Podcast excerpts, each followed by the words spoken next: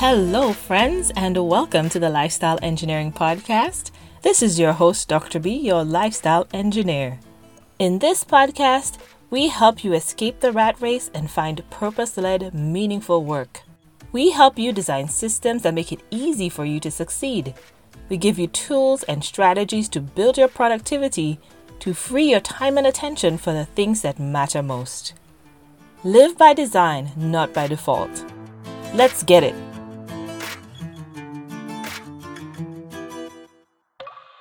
Hello, hello, friends, and welcome back to another episode. Today, we're going to talk about your true hourly wage. Oh my goodness. The first time I heard about this concept years, years, years ago, it was on a blog called The Simple Dollar. Way back when, I think it might have been 2007 or something, or 5. But he wrote about this concept of your true hourly wage. What are you actually getting from the money that you make throughout the year? So let's dig in. And the concept is fairly simple. You're exchanging your time for money for an employer, and you get a certain amount of money from this time that you put in. But your true hourly wage is that it's not so much about how much the employer gives you, but how much you actually get to keep and use for each hour that you devote to your work. You understand? So it's not how much they pay you, but it's about how much you get to keep and use. To calculate your two hourly wage, you look at how much money you get and you subtract all of those things that you have to take out of that because you work. So there's certain things that you do because you work and you have to take those costs out of there.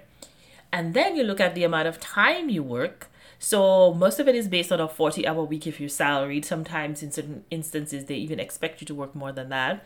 You can look at your W 2. If you're an hourly paid person, you can look at your actual statement at the end of the year and see how many hours you worked and what you got paid.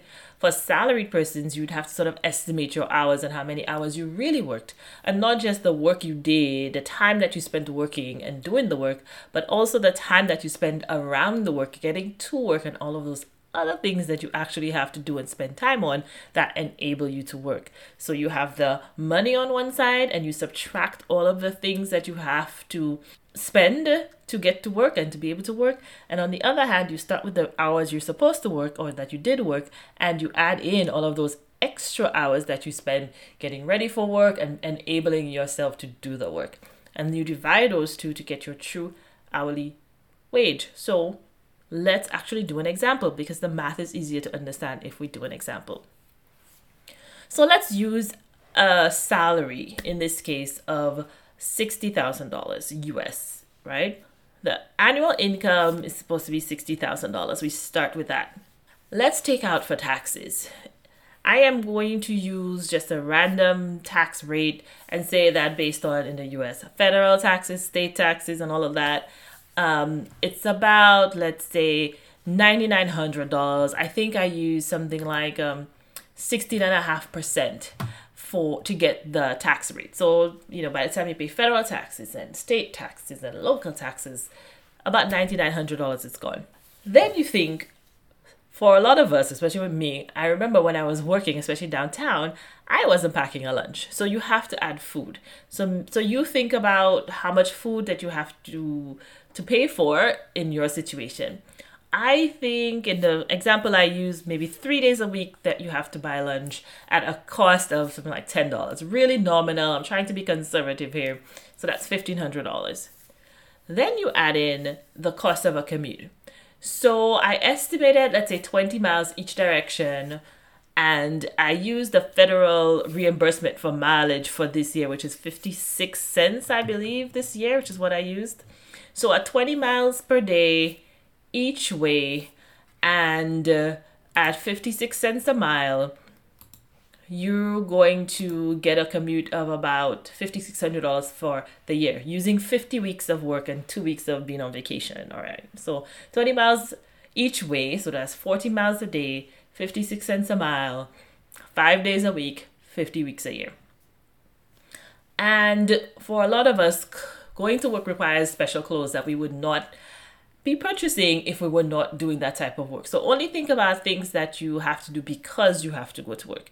So not just all your clothes, but specific work clothing that you might need to refresh throughout the year. So I gave an amount of about $300 between clothes and shoes and just looking nice and everything else makeup and hair care, whatever. $300, which is really conservative. Now, if you have to pay for childcare because you are at work, which you would not pay for if you were doing something else, you add that in. In this case, I used a nominal amount because I said maybe Use an example, kids are in school, you pay for after school care to get you to like 5, 5.30 when you can go grab the kids. Something like that. I just threw in 2400 bucks, 200 bucks a month, a couple of kids after school. Again, nominal. If you were doing something else and you would not need childcare but are paying for childcare because you work, then you would put in the actual cost of childcare. This one I just estimated a couple hundred bucks a month for some after school care, something like that. And then I threw in 300 bucks for everything else. So, you know, somebody's getting married, they want to give an office gift. Somebody, you know, sending flowers because somebody's relative passed away.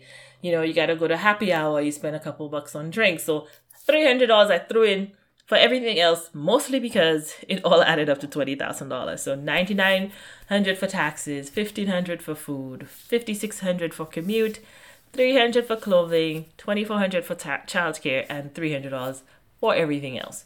So you start with $60,000, you take off this $20,000 for everything else, right? So if you don't get the tax money, you spend money on food, clothing, childcare, commute, all of that, you know, office festivities and all of that. So the money you actually get to use is $40,000. You with me?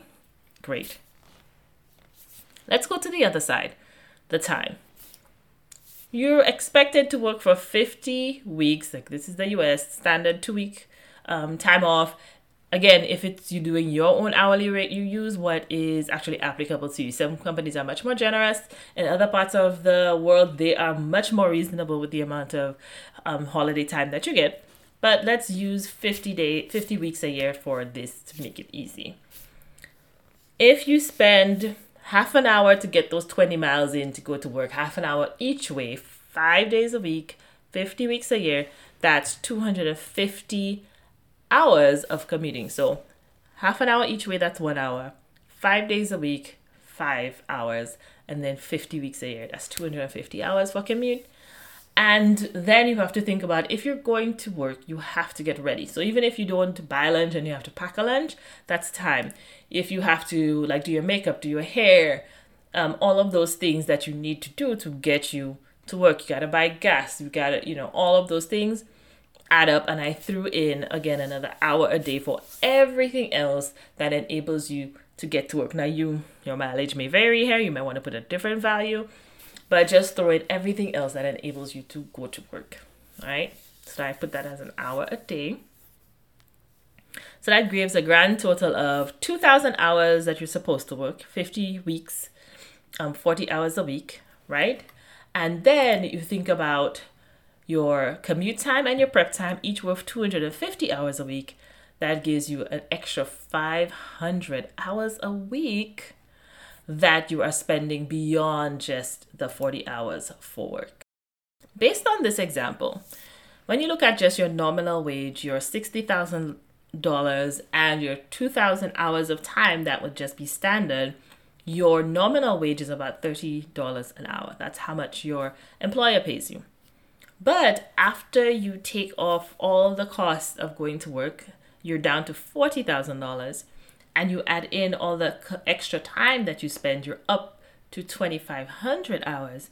When you divide those two, your true and actual wage is $16 an hour. So that's how much you get per hour that you actually get to keep and use. That's very different. That's almost half, right? From 30 to 16. So I found this exercise mind blowing. Like, phew, like explosion in my brain. Because when you factor it this way and you see the number of hours you really have to work to do the things that you want to do, so uh, a $1,000 television at $16 an hour, that's actually a lot of hours that, that, that you work, right? So everything took on a different meaning when I saw what I really had to work, how much time I really had to spend, and how much I really had to work to get those things. It changed my thinking So I started to think, wait a minute, can I be doing something else? Because at the time that I was reading the Simple Dollar blog, one of the things he said is that he realized that because of the nature of his work, he could probably go work at the Home Depot down the street that he could walk to or bike to and get paid, you know, 20 bucks an hour, but actually have more free time to go do something else and build his business, right?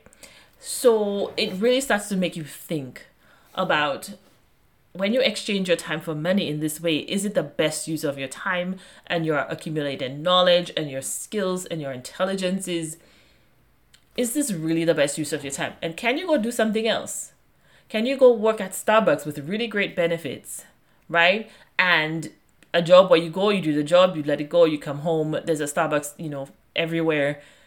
You're not commuting as much, you don't have as much stress and then you can come home and use the rest of that time and that free mental space to go work on your side business to go build something else to go do something spend time with your kids right? So that's that's the way it made me start to think. This is wild right? You're exchanging your time for money and you're spending all of this time and all of this energy and you're tired you're grumpy you're you know traffic is frustrating you you know you're not using the best of your stuff. You see you have all these skills you're not even using it. They they're asking you to all, do all sorts of weird things that don't even make sense right? And we're in the middle of a pandemic. People are nervous about going into into businesses and, and into work like live in person. And so you start asking yourself would i be better taking a remote job that maybe pays a little bit less but i don't spend the time commuting i don't spend the gas it's less stress I get to, you know, be home and throw a load of laundry in and run and do my groceries and come back or receive a delivery, right? I might be paid less, but the end result, the net result is better. So it's an exercise I recommend everybody do. And um, my website is being rebuilt and as soon as this is done i'm going to start putting up like these templates and stuff so that you can try it yourself and put some numbers in that make sense to you. And for your situation and calculate that true hourly wage it will open your eyes right? So the outcome is starting to make you think about how you should spend your time and how you should spend your money. So is it better maybe to take a different job in the meantime while you do something else or a different job that will help you build something else. So maybe you wanted to change careers, you wanted to go in a different direction. Maybe it's time to leave the job that you're in and go take a lower paying job, a less stress job, uh, a job where you get in and get out and not taking work home that's closer or remote, or a job that allows you to shadow somebody or get experience in the new industry or the new area that you want to go in. But it's a better use of your time and your resources. And the other thing to consider too is if you've ever thought about going into business for yourself or creating something, creating a business, business expenses are always better than W two expenses, like exp- expenses from from working for an employer, because in the United States, business expenses are, are taxed. Businesses are taxed more favorably than employees. So there are so many opportunities to reduce your expenses as a business that are just not available to you as an individual, as an employee. So, for example, if you have a business and you start out of your office, the space in your house that you use for an office is a tax write off to some extent. Now, I am not a tax professional, nor do I play one on TV or the internet.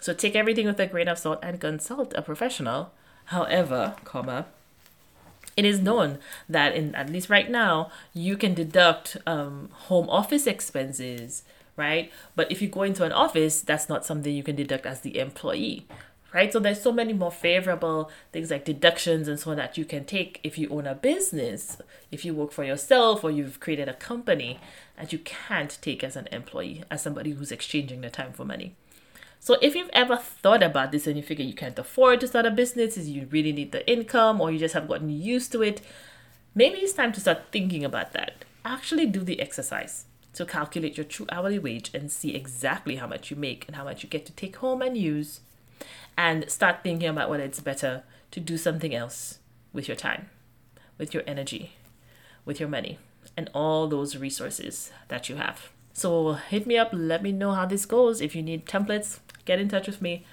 I will get it to you. Thanks for joining me. I hope this has been thought provoking for you. I'll see you next time. Hey there, friends. Just one more thing before you go.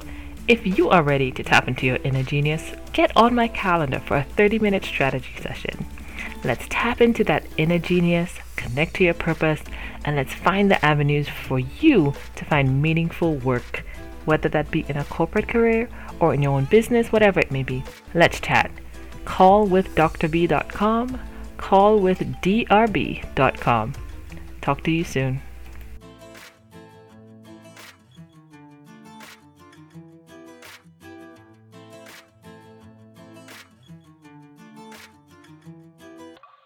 Thanks for joining us for this episode of the Lifestyle Engineering Podcast. If you haven't already, please take a moment to subscribe, rate, and review this podcast. We'll see you next time.